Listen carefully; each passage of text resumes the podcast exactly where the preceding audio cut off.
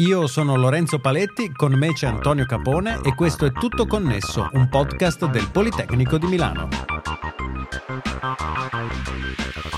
In questa puntata Energy Harvesting. È possibile creare un processore che funziona senza necessità di una batteria elettrica? Come funziona? E quali applicazioni potrebbe avere?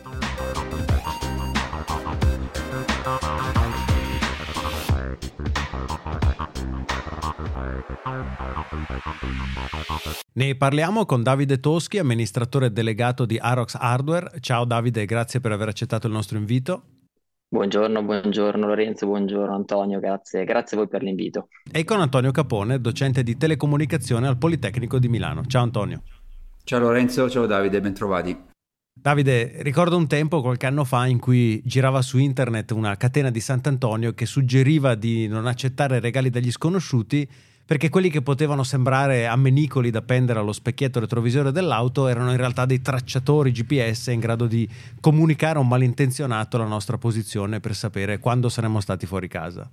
E la cosa non mi aveva mai convinto perché, dico, basta pensare al nostro cellulare, l'idea di un sistema che tracci la posizione e la comunichi a un utente remoto richiede inevitabilmente una batteria di dimensioni ragguardevoli e naturalmente qualcuno che la ricarichi. Quindi l'avevo considerata semplicemente una bufala. Però per citare Bob Dylan, i tempi stanno cambiando e Arox Hardware, la tua società, si occupa invece di produrre proprio dispositivi elettronici a bassissimo consumo energetico che sono in grado di funzionare anche senza una batteria. Come funziona questa tecnologia? Ok, allora diciamo che per rispondere in modo esaustivo alla tua domanda credo sia doveroso fare una piccola premessa per definire il contesto in cui si opera. Come giustamente hai citato nella tua introduzione, eh, il problema dell'alimentazione è uno dei più grandi, se non il più grande limite delle tecnologie attuali, poiché fondamentalmente eh, avviene in due modi, o tramite un'alimentazione diretta alla rete, che mm, per natura stessa risulta scomoda per via di una connessione fisica necessaria, oppure tramite una batteria, i cui principali svantaggi, diciamo, sono un po' sotto gli occhi di tutti. Abbiamo il tempo di ricarica e eh, fondamentalmente il ciclo, il ciclo, di vita, quindi l'usura della, della batteria stessa, dovuta alle diciamo, innumerevoli cariche e ricariche che uno può fare. Andando però quindi a focalizzarci, diciamo, dove la nostra soluzione vuole andare a mitigare questo problema, ci rendiamo conto che eh, nel mondo dell'IoT e quindi anche dispositivi, piccoli dispositivi wearable, il più spesso delle volte sono presenti, diciamo, semplici sistemi elettronici il cui principale scopo eh, risiede nel leggere dati da sensori, sensori che possono essere temperatura, di umidità, per esempio, e compiere qualche elaborazione su di essi. Quindi, diciamo, sistemi in cui la computazione richiesta risulta limitata per natura stessa del sistema. Nel tempo, quindi, ci si è cominciato a chiedere se uh, la scarsa richiesta computazionale di questi dispositivi diciamo, ci fosse un terzo modo diverso da quelli precedentemente nominati, per avere accesso a una fonte di alimentazione. La risposta risiede all'interno di, uh, del, del, concetto di energy harvesting, cioè eh, la possibilità di raccogliere energia dall'ambiente in cui il sistema è immerso. E quali sono, diciamo, quindi queste fonti di energia? Le più famose e le più note sono fondamentalmente l'energia solare, l'energia termica, l'energia cinetica e l'energia legata alle, alle radiazioni elettromagnetiche. Tutte queste fonti di alimentazione, una volta individuate, hanno necessità di essere convertite e si usano infatti dei dispositivi che vengono chiamati trasduttori che servono a convertire grandezze fisiche in grandezze elettroniche. Sì, scusa Davide, giusto per, per fare qualche esempio di, que, di, diciamo, di, di, sistemi che funzionano in questo modo, quindi chiaramente l'energia solare ha bisogno di pannelli e quindi deve, deve poter prendere, prendere, delle celle solari che hanno bisogno di, di essere illuminate per, per, prendere l'energia. L'altro esempio è quello cinetico, facevi prima l'esempio dei, dei wearable, potrebbe essere un orologio che si ricarica semplicemente col movimento del braccio. Quindi questo, questo, è un altro esempio e, e cose simili, di questo stiamo parlando, corretto? Sì. Esatto, corretto, assolutamente corretto. E quindi, come, come, dicevo, tutte queste grandezze fisiche, il movimento, la temperatura, devono poi essere convertite in grandezze elettroniche, possono essere convertite quindi in tensione corrente, in modo tale che queste possano in alcuni casi andare ad alimentarmi il sistema. E avviene appunto tramite questi trasduttori.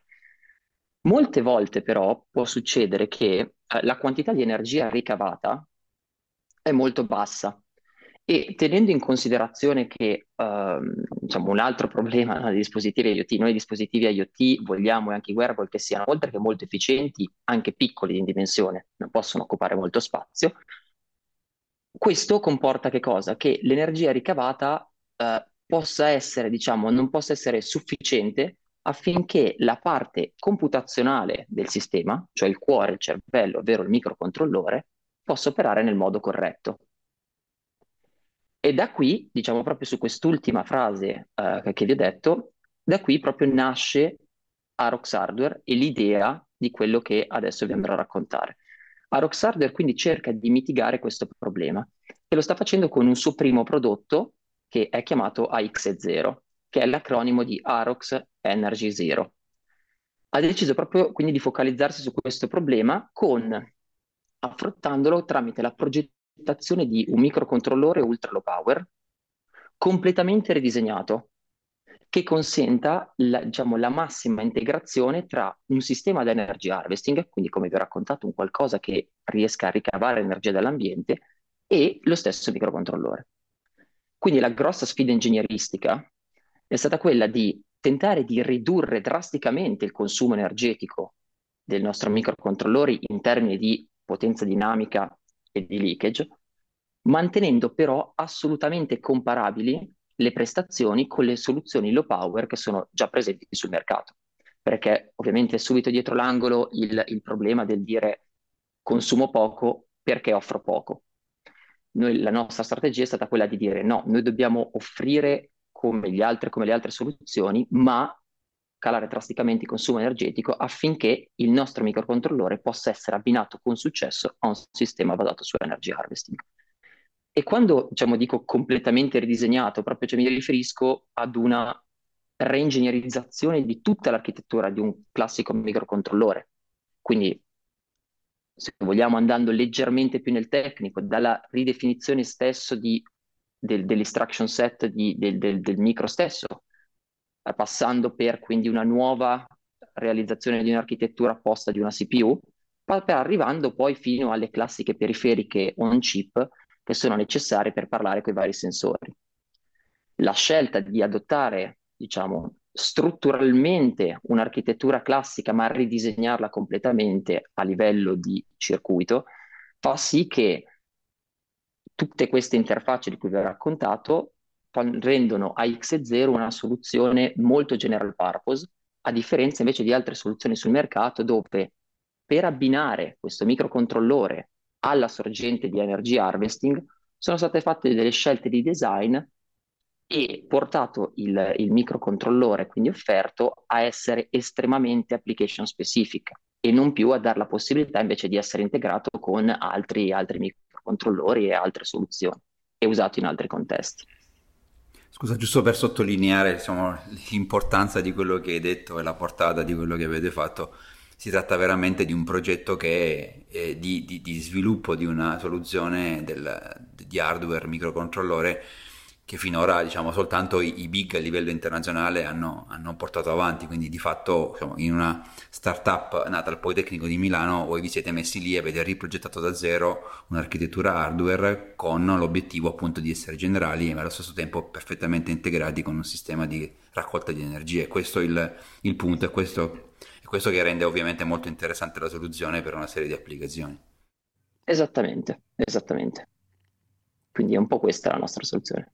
Quindi se ho capito bene, tu dici il vantaggio è il minimo consumo energetico, mantenendo però una mm, applicazioni genera- generiche mm, paragonabili alla concorrenza e dall'altro immagino, come già accennavi tu, che la potenza di calcolo non, non è infinita ovviamente, non può sostituire un esatto, personal allora, computer. Esattamente, senso, il vantaggio più grande ovviamente di avere a disposizione una soluzione come X0 risiede nella, vogliamo dire, mitigazione completa o parziale del problema della ricarica, no? Quindi se immaginiamo per esempio un'applicazione può essere un fitness tracker, dove il sistema di un fitness tracker eh, di solito si limita a monitorare i parametri vitali di base con un campionamento dei dati non particolarmente rapido. Ecco, si potrebbe affiancare da X0 un sistema di recupero dell'energia in grado di riuscire a sfruttare il gradiente termico tra, per esempio, la pelle e l'ambiente. Questo andrebbe a ridurre considerevolmente la necessità di effettuare ricariche sul dispositivo D'altra parte, come giustamente hai sottolineato, eh, nel senso, se io dovessi analizzare gli svantaggi, io posso dire che gli svantaggi legati nello specifico ad X e 0, diciamo, non credo siano facilmente identificabili, ma per il semplice fatto che se anche io dovessi considerare la possibilità di avere un sistema basato su energy harvesting, con un sistema magari di accumulo, che può essere un supercapacitore piuttosto che una batteria, in cui in quel momento, magari perché poiché la fonte di energia potrebbe venire meno, in ogni caso l'utilizzo di AX0 garantirebbe, diciamo, a parità di prestazioni una durata molto più prolungata rispetto alle alternative ad oggi. Quindi più che di svantaggi, diciamo, parlerei di limiti legati ai casi applicativi in cui X0 può essere adottato. Perché infatti, in senso come eh, vi ho anticipato, come in realtà vi ho anticipato precedentemente, X0 um, che rappresenta il primo prodotto di Aerox Hardware, sostanzialmente targetizza una specifica fascia di mercato, in cui le soluzioni proposte dai competitor sono progettate per sistemi fondamentalmente low power. E quindi diciamo, AX0 certo non può essere utilizzato in alcune, in, diciamo, dove la richiesta computazionale è elevata, come per esempio artificial intelligence, machine learning. Però diciamo che il grosso vantaggio che ci portiamo dietro da questa diciamo, meravigliosa esperienza nel progettare questo microcontrollore che la forte fase di ricerca e sviluppo che è stata condotta nella realizzazione di X0 ha in realtà già posto delle basi per la nascita di una famiglia di microcontrollori, quindi non ci sarà più solo questo X0, ma ci saranno delle derivazioni da X0 che anche magari slegandosi in futuro dal concetto delle, delle, dell'energy harvesting possa inserirsi in altri casi, in altri campi applicativi, come quelli citati in precedenza, quindi per artificial intelligence, machine learning, andando però comunque a portare una riduzione dei consumi energetici fino anche a un ordine di grandezza. E puoi farci qualche esempio di alcune applicazioni che avete in mente per il chip? Certo, certo, assolutamente. Allora, ovviamente le, capite bene che il numero di applicazioni son, sono molteplici. Um, noi più o meno quelle che abbiamo individuato possono essere, coprono con diciamo, diversi ambiti. Il primo che viene in mente subito potrebbe essere uno di questi è per esempio lo spazio, dove all'interno dello spazio noi abbiamo diverse strutture di satelliti che vengono mandati in orbita e in particolare esistono dei satelliti chiamati nanosatelliti e picosatelliti, dove il fatto per esempio di non avere una, una batteria sopra comporta una notevole riduzione del peso. E quindi qui sicuramente il nostro, il nostro microcontrollore potrebbe dare una svolta. Un altro potrebbe essere, per esempio, nei, bet- nei battery management system, quindi dove è necessario che venga controllato in qualche modo lo stato del corretto funzionamento delle batterie, però allo stesso tempo non deve consumare il sistema che va a monitorare, deve tentare di consumare il meno possibile per non impattare sul sistema stesso.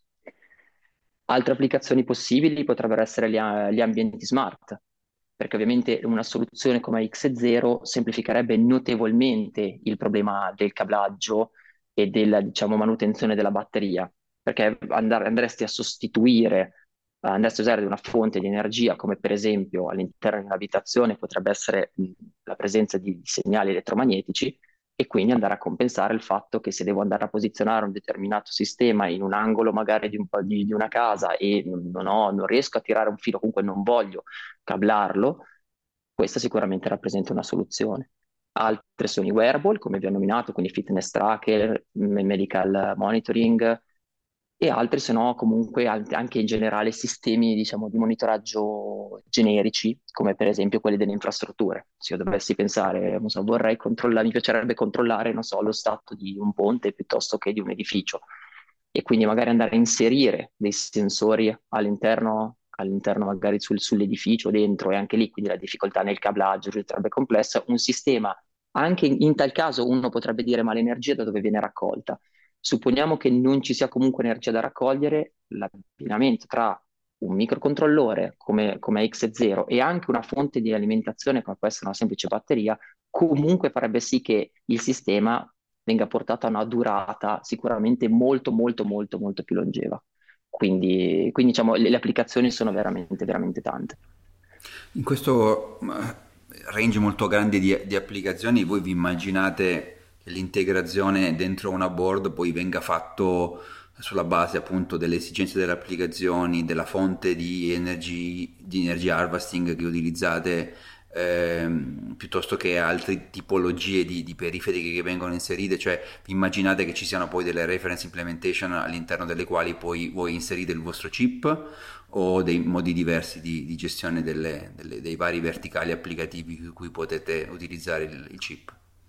Ok, no, certo, certamente, senso, eh, l'idea è noi abbiamo fatto questo micro come primo prodotto e poi ovviamente chi dovrà andarlo a integrare poi eh, studierà tutto il suo sistema e userà il nostro micro come cervello, però al quale poi potranno essere attaccate diverse periferiche, proprio per il discorso che facevo prima che abbiamo messo on chip eh, tutti i possibili diciamo, protocolli di comunicazione possibili, mh, esistenti e comuni, in modo tale da proprio consentire allo sviluppatore, poi all'azienda che sviluppa, di poter attaccare diciamo, tutti i moduli necessari che, che, che ritiene più giusti. E la fonte di alimentazione noi per ora, in prima battuta, non la forniamo noi direttamente, quindi chi la compra però almeno sa e ha la certezza di avere in mano un microcontrollore che è disegnato per poter supportare l'energy harvesting, perché molte volte in passato è sempre stato fatto il contrario, anche da grosse aziende di elettronica, da grossi player, è sempre stato fatto il contrario, cioè si sono adattate soluzioni già esistenti all'energy harvesting. Invece noi quello che abbiamo fatto, abbiamo riprogettato tutto affinché possa essere usato perfettamente con l'energy harvesting, ma volendo si può anche rimuovere, appunto slegarsi dal concetto, applicare una batteria e a quel punto comunque avresti un sistema che a parità di performance consuma molto meno. E, e in termini di connettività, no? di questi, di, co, co, come, come, può essere integrato all'interno di un, di un, sistema che prevede ovviamente anche della connettività verso l'esterno? Chiaramente questo è anche l'argomento del, del nostro podcast e quindi ci teniamo particolarmente.